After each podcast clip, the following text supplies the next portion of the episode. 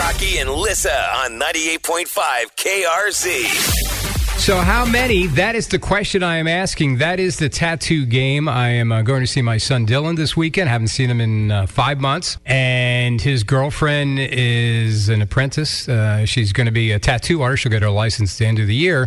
So, uh, her practice canvas. Her doodle pad, as hap- it were. happens to be my son. Now he he had two tattoos prior to her experimenting on him, and I know he has at least one that she has done. Will there be more? Yes. I'm telling you, as a tattooed person, first of all, they're addictive. Once you get one, you will get more. I guarantee you. If you stopped at one, kudos to you because that takes restraint. And it's free. It's in his home, and he loves her. She needs the practice. It's a quadruple whammy. I'm just wondering if there's a few that he hasn't told me about over the last year while she was experimenting.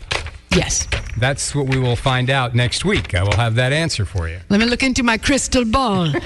crystal ball says he's got more. So, um, are you thinking uh, between four and six, six and ten? In addition to what he already had, Yeah, he had three, three that I'm aware of. I, I, unless I don't think there was any secret then he, he at least has a total of six on his body right now. So there's I three. promise more, you. So there's three more that I don't even have any Yes. knowledge of. That he didn't even just say, "Hey, Dad, I got a new ta-, or sent me a photo because he, he doesn't post any. He's not a social media guy, so he never posts anything on Facebook. or- True. now I have to like have him roll his sleeves up to see what he's got going You're on. probably never going to know the truth because he can put them in places that his girlfriend would see, but you'll never see. yeah, but he can volunteer that. I can say, "Hey, so uh, no, he knows you hate them. It's the same way when I get one. I don't like to tell you because you just go, really?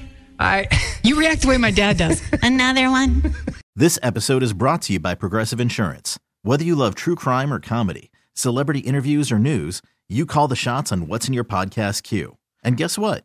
Now you can call them on your auto insurance too with the Name Your Price tool from Progressive. It works just the way it sounds. You tell Progressive how much you want to pay for car insurance, and they'll show you coverage options that fit your budget. Get your quote today at progressive.com to join the over 28 million drivers who trust Progressive. Progressive Casualty Insurance Company and Affiliates. Price and coverage match limited by state law.